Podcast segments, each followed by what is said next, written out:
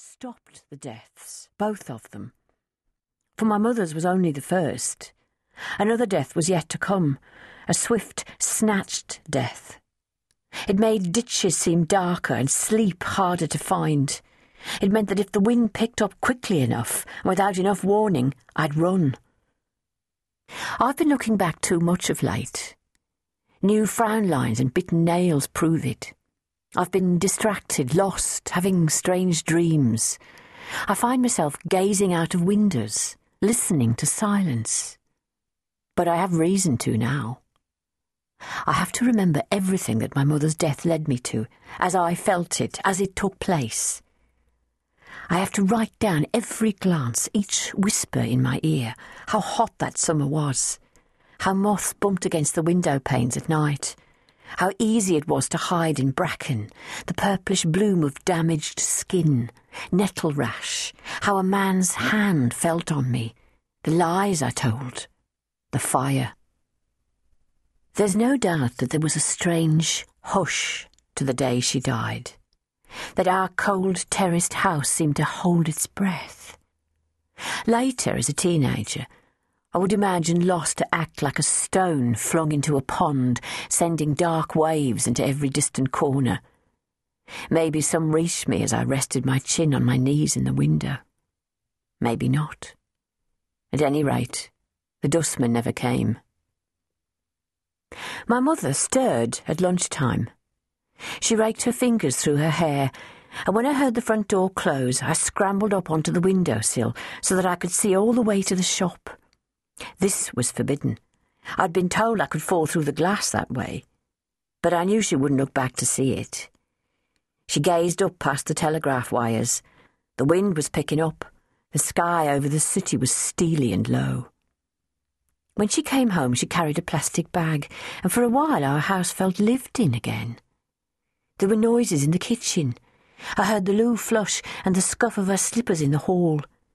In the fridge I found a bottle of milk that didn't smell sour or have lumps in, and had a lovely bluish tinge when she slopped it into a glass for me.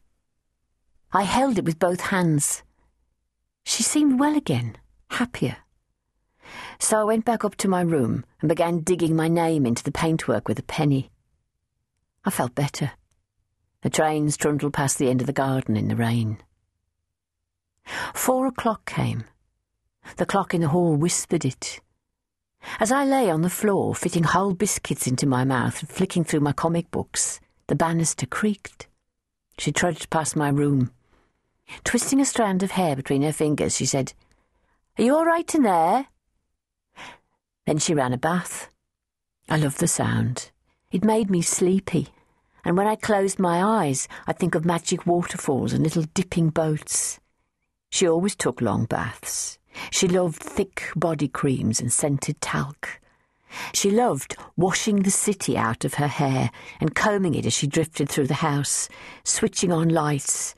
And she loved fluffy white towels, candles on the windowsill, water so hot there'd be a red line round her waist afterwards. And that afternoon I smelt her jasmine scent and cigarettes, heard her clothes drop to the floor, and my mother shut the bathroom door at four sixteen as the Snow Hill to Marylebone train rolled past the house, sounding its horn into the damp air. I know I was humming, reading my comics with my chin cupped in my hands, when she died.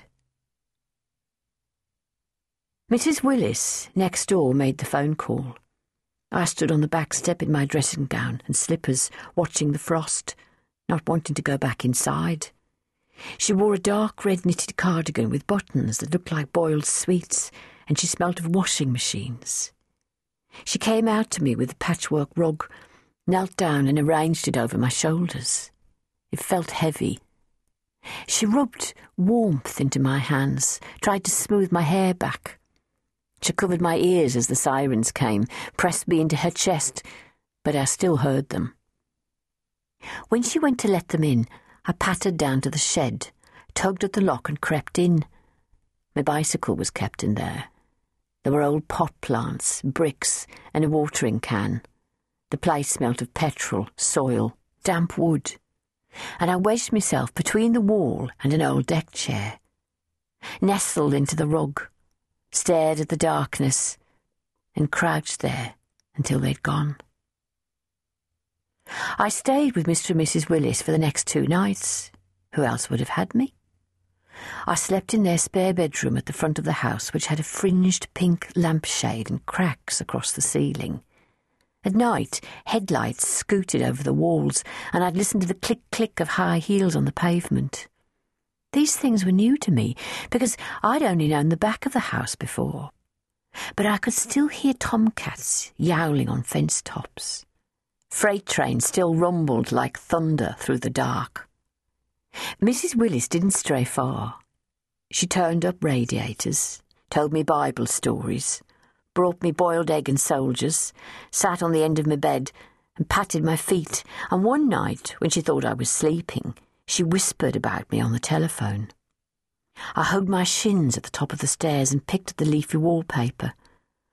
I was being taken away. I didn't know where to or how long for, but I knew I'd never sit at the top of Missus Willis's stairs again.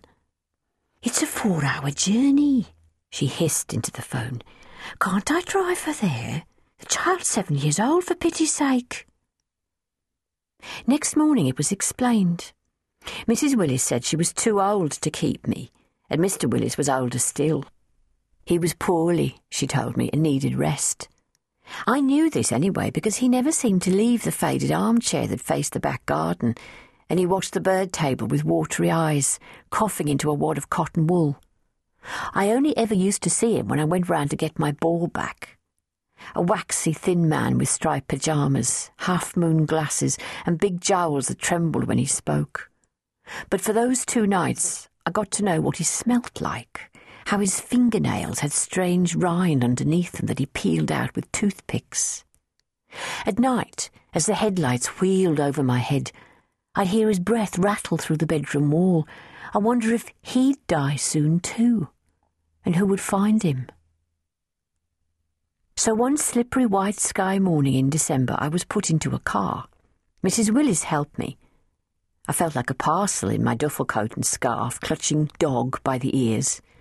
My eczema itched beneath my red woolen tights. It was quiet in our street. Before shutting the car door, Missus Willis gave me a satsuma and a slice of soggy fruit cake for the journey. "God be with you," she smiled, "and try to be good."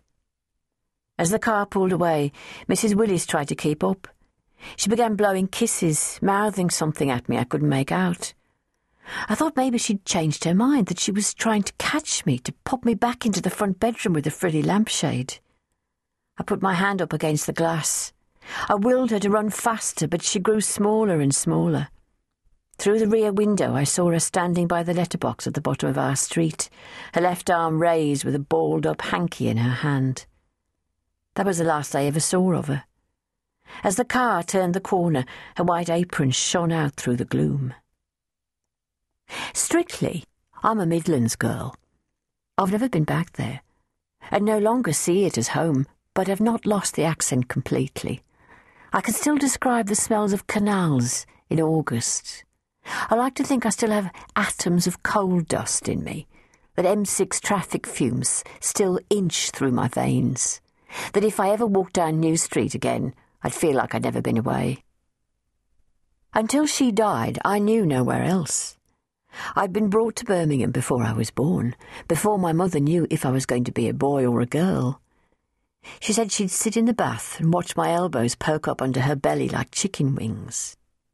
We didn't live near the chocolate factory, but sometimes I was sure I could smell the cocoa beans and cream. I'd lean out of my bedroom window, close my eyes and breathe. My weekends, when I was old enough, had been spent crawling under market stalls in the Bull Ring, chasing grimy pigeons, being pushed on the rickety swings in the park. I picked up the accent at school. I learned football chants from the playground and bellowed them out in the bath. When I was six, I sat myself down at the edge of Gas Street Basin and dipped my feet in the water. And my mother tugged me out because of the greenish scum and the floating things. She scrubbed my feet till they tingled. I wasn't allowed there again. And the Indian takeaway from three streets away made our house smell spicy when the wind was right. and we could hear the noise from Saint Andrews when there was a home game.